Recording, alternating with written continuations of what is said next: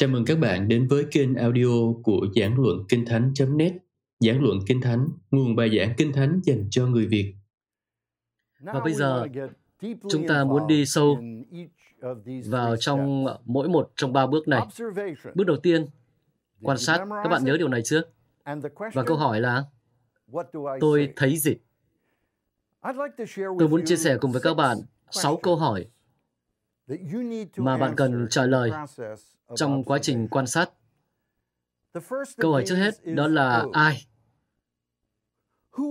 Những con người đây là ai?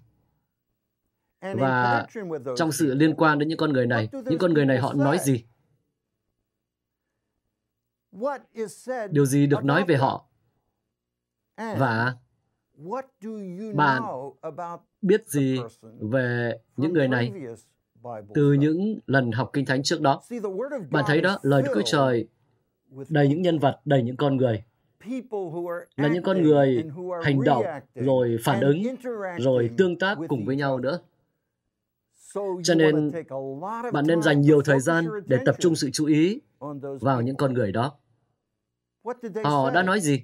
Hãy viết lại. Hãy gạch chân điều mà họ đã nói ở trong kinh thánh của bạn. Điều gì được nói về họ? Anh Gray chẳng hạn, là anh của uh, Simon Führer. Các bạn có bao giờ trải nghiệm điều đó trong gia đình của bạn chưa?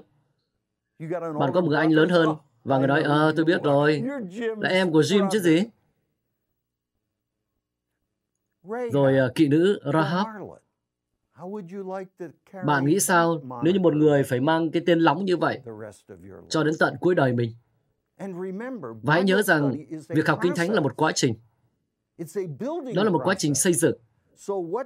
Vậy nên, điều bạn hiểu về một người, chẳng hạn như là Führer trong phân đoạn này, thì bạn sẽ liên hệ với điều bạn đã biết về Führer vì cùng một con người đó, mặc dù là trong cái hoàn cảnh khác. Và câu hỏi thứ hai, đó là cái gì? Cái gì đang diễn ra? Đây có phải là một phép lạ không? Mà phép lạ thì là phép lạ loại nào? À, có liên quan đến ai? Đây có phải là một câu chuyện không? Tôi luôn đặt ra câu hỏi là tôi có thể kể lại được câu chuyện này không? Bởi vì nếu như bạn chưa kể lại được câu chuyện, thì bạn cần phải quay trở lại, đọc lại, xem xét lại, bằng ờ, kiểm tra lại, quan sát lại, cho đến khi bạn trở nên, cái câu chuyện đó trở nên một phần của bạn, để bạn có thể kể lại câu chuyện đó cho người khác. Đây có phải là một làm mạng lệnh không? Gần đây, ờ, tôi có học sách ờ, uh, Jacker và có 58 cái mạng lệnh rất rõ ràng trong sách này. Không phải là lời đề nghị, mà là mạng lệnh. Có 10 điều răn, không phải là 10 lời đề nghị. Cho nên, mỗi một lần khi Đức Chúa Trời ra lệnh một điều gì đó, răn dạy một điều gì đó, tôi luôn đặt câu hỏi, tôi cần phải làm gì? Và điều này liên quan đến điều gì? Hoặc là đây là một lời giải thích. Đây là một phân đoạn chẳng hạn nhé. Nói với những người chồng. Tôi đã cưới vợ 57 năm rồi. Cho nên tôi phải đặt ra câu hỏi. Đoạn này có đúng với tôi không? Ở đây nói rằng hỡi những người làm chồng, hãy yêu vợ mình như Đấng Christ yêu hội thánh. Tôi có yêu Jean vợ tôi nhiều như vậy không? Còn nếu chưa, thì tức là đã có việc được giao cho tôi rồi đây. Và bạn đi đến với tất cả các chủ đề khác nhau ở trong Tân ước. Bạn muốn chẳng hạn nghiên cứu, học hỏi về tình yêu thương, bạn sẽ đi đâu? Có lẽ là bạn sẽ đến với thư Corinto thứ nhất chương 13. Bạn đang trong một cái tiến trình lĩnh hội được kinh thánh đến mức là bạn sẽ biết sẽ tìm ở đâu cái điều mình cần vào lúc mình cần hoặc là khi bạn đang phục vụ cho người khác nữa. Và câu hỏi thứ ba đó là ở đâu? Địa điểm ở đâu? Cái điều này xảy ra ở đâu? Và tiện thể, cũng xin nói rằng đó là lý do vì sao bạn cần một cái bản đồ tốt. Đa số kinh thánh thì đều có bản đồ, một loạt các bản đồ trong phần cuối sách, nhưng mà rất nhiều người chẳng bao giờ sử dụng những bản đồ đó. Thế cho nên là họ bị lạc. Có lần tôi dạy một cái lớp học ở tại Fort Worth, và có một số người à, nhưng mà chẳng ai trong đó uh, biết uh, kinh thánh cả. và chúng tôi đang nghiên cứu sách uh, tin lành theo Mark. và ngay giữa khi học như vậy thì có một uh, cô có bằng tiến sĩ nha và cô đặt câu hỏi và nói rằng là tôi có câu hỏi. vâng uh, chị hỏi gì? Ờ thế cái chuyện này xảy ra ở đâu ở Nam Mỹ vậy? Và tôi cứ nghĩ tôi bị choáng quá cho nên tôi nói là sư thưa quý bà bà đặt lại câu hỏi được không ạ? và cô ấy đang hỏi như vậy thật bởi vì địa lý của Kinh Thánh là điểm mù trong văn hóa của hàng triệu những người, dù là những người con, con người có học nha. Cho nên bạn cần có một cái bản đồ để truy theo, ví dụ như cái hành trình của sứ đồ Phaolô chẳng hạn, có ba hành trình đó được tìm thấy trong sách Công vụ sứ đồ. Hoặc là trong uh, cựu ước và bạn đang tìm hiểu về cuộc đời của Joseph và bạn hãy truy cái hành trình của ông trong bản đồ và điều đó sẽ cho các bạn những sự hiểu biết rất là sâu sắc về phân đoạn kinh thánh, về cái lẽ thật mà bạn đang học hỏi. Có nhiều người nghĩ rằng khi mà tôi nói họ rằng điều này xảy ra tại xứ Palestine thì họ nói rằng là thế Palestine thì rộng thế nào? Khoảng uh, hai ba nghìn cây số vuông, có nghĩa là khoảng hai lần tỉnh Thanh Hóa. Và điều đó cho bạn vài ý tưởng về việc là tất cả những điều gì xảy ra trong bốn sách đầu tiên của Tân Ước là được diễn ra trong một cái không gian tương đối hẹp, nhưng mà bạn cần phải định vị là những cái chuyện này xảy ra tại đâu, ở tại cái không gian tương đối hẹp đó. Chúng ta bây giờ đang tập trung sự chú ý vào bước đầu tiên trong việc học kinh thánh, đó là bước quan sát. Khi chúng ta đặt ra và trả lời cho câu hỏi, tôi thấy gì chúng ta đang học để đặt ra một số câu hỏi căn bản, có 6 câu hỏi, tất cả. Và trong tiết trước, chúng ta đã nói về ba câu hỏi ai, cái gì, ở đâu. Còn uh, trong tiết này, chúng ta muốn xem tiếp ba câu hỏi nữa. Câu hỏi đầu tiên ở đây đó là khi nào? Thời gian diễn ra là lúc nào? Buổi sáng sớm hay là buổi chiều muộn? Buổi sáng nào? Đêm nào? Chẳng hạn, trong sách Mark chương 1 và câu 35, chúng ta đọc thấy rằng Chúa Giêsu đã tỉnh dậy sớm khi trời còn tờ mờ, đi đến nơi vắng vẻ để cầu nguyện. Nhưng mà ngày hôm đó là ngày nào? À, đó là cái ngày sau cái ngày bận rộn nhất được ghi lại trong đời sống của Chúa của chúng ta, mà chỉ có năm hai ngày được ghi lại thôi. Và đó chính là cái ngày mà Chúa dạy dỗ rồi chữa lành bệnh rồi làm phép lạ đủ kiểu khác nhau, gặp hết người này người kia.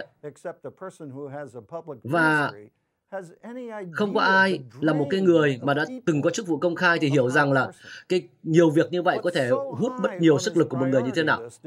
Nhưng mà Chúa đã ưu tiên cái sự tương giao với Đức Chúa Trời toàn năng đến mức là buổi sáng đó dù rất cám dỗ để ngủ thêm nhưng mà ngài vẫn tỉnh dậy từ rất sớm để tương giao cùng với cha và cái sự hiểu biết sâu sắc đó bạn sẽ nhận được khi đặt ra một câu hỏi rất đơn giản. Đó là ngày nào? Và cái điều mà chúng ta muốn làm đó là để đảm bảo chắc chắn rằng chúng ta không chỉ hiểu về thời điểm của sự kiện này nhưng mà còn cái gì dẫn đi điều đó?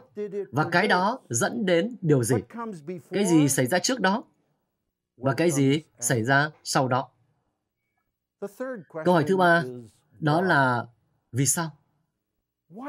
Vì sao đức chúa trời lại bao gồm đoạn này trong Kinh Thánh. Rằng nói với chúng ta rằng có nhiều điều khác nữa mà Chúa Giêsu đã làm mà không được chép lại trong sách này, tức là trong tin lành theo răng đó. Và tất nhiên như vậy chúng ta buộc ra phải hỏi, thế thì tại sao răng lại ghi lại bảy cái dấu lạ này trong sách này, trong sách của ông đó? Và ông cho chúng ta biết rằng đó là bởi vì mỗi một cái dấu lạ đó là được thiết kế để sinh ra đức tin niềm tin, đức tin vào con của Đức Chúa Trời. Chúng ta đang, chẳng hạn, nghiên cứu cuốn sách rất là vĩ đại, sách Roma. Chúng ta đến chương 13 và chúng ta hiểu về mối quan hệ của một tín hữu với chính quyền. Và ai đó đặt câu hỏi, Ý muốn nói là tôi phải có trách nhiệm với chính quyền của tôi hay sao? Paulo nói rằng đúng vậy đó. Và tiện thể cũng nói rằng ông đang nói đến chính quyền La Mã là một chính quyền không được uh, hiền lành, không được tử tế lắm đâu. Và tôi cần phải biết là tìm cái lẽ thật đó ở đâu và vì sao cái lẽ thật ấy lại có ở trong cuốn sách thần học vĩ đại nhất của Tân ước. Tại vì thần học có liên quan đến mọi khía cạnh của đời sống của bạn, bao gồm cả thái độ đối với chính quyền. Và có câu hỏi thứ sáu và là câu hỏi cuối cùng. Và đó là câu hỏi vì thế mà tôi hay uh, nói cách khác đó là thế thì sao nào? Bây giờ tôi biết ai, cái gì, ở đâu, khi nào, vì sao rồi. Nhưng mà vì lý do gì nào? Cái điều đó có liên hệ gì với đời sống tôi? Và bây giờ tôi bắt đầu một cái khía cạnh thực tế nhất trong việc học kinh thánh cá nhân. Và tôi nói, vì thế thì sao nào trong hôn nhân của tôi, trong gia đình của tôi, tại nơi mà tôi đang làm việc, nơi mà đa số đều chưa biết Chúa. Đừng cảm thấy tự thương hại bản thân. Nếu như bạn là người duy nhất tin Chúa ở trong công ty của bạn, vì Đức Chúa Trời trong sự tề trị của Ngài đã đặt bạn tại đó để trở thành người đại diện cho Ngài, cho Chúa Giêsu Christ. Bạn đặt câu hỏi, điều đó tác động như thế nào trong khu vực của tôi? Điều đó tác động như thế nào trong những khía cạnh tài chính của đời sống tôi? Khía cạnh xã hội của đời sống tôi. Bởi vì cơ đốc giáo được thiết kế để thâm nhập vào mọi khía cạnh của đời sống của một con người. Tôi cần phải chắc chắn rằng tôi không chỉ có khả năng đặt ra năm câu hỏi đầu tiên, bởi vì những câu hỏi đó sẽ cho tôi cái nền tảng để trên đó mà tôi xây dựng cái sự dạy dỗ của sách này hay là phân đoạn này. Nhưng mà tôi cũng cần phải đặt câu hỏi, điều đó áp dụng như thế nào cho tôi? Để đến lượt mình tôi có khả năng nói về những nhu cầu những nan đề của những người khác bởi vì tôi đã trải nghiệm lẽ thật này trong đời sống của chính mình. Còn bây giờ một lần nữa tôi muốn các bạn cũng được tham gia. Cho nên tôi muốn giao cho các bạn một bài tập thế này. Tôi muốn các bạn hãy học sách Mark chương 4 từ câu 35 đến câu 42 bằng cách trả lời 6 câu hỏi này cho chính mình. Hãy đọc phân đoạn này, đọc đi đọc lại vài lần. Và mỗi một lần như vậy, hãy tìm ra câu trả lời cho câu hỏi ai, cái gì, ở đâu, khi nào, vì sao, và vì thế thì sao nào. Và bạn hãy tự mình nghiên cứu phân đoạn kinh thánh này, trả lời các câu hỏi trên. Các bạn vừa nghe xong bài giảng được phát trên kênh audio của giảng luận Kinh Thánh Kênh nhằm cung cấp cho các tín hữu và tôi tớ Chúa người Việt những bài giảng chọn lọc của các diễn giả kinh điển trong những thời đại khác nhau. Để biết thêm thông tin về chúng tôi, xin vui lòng truy cập trang web giảng luận kinh thánh.net. Xin chào và hẹn gặp lại các bạn trong những bài giảng tiếp theo.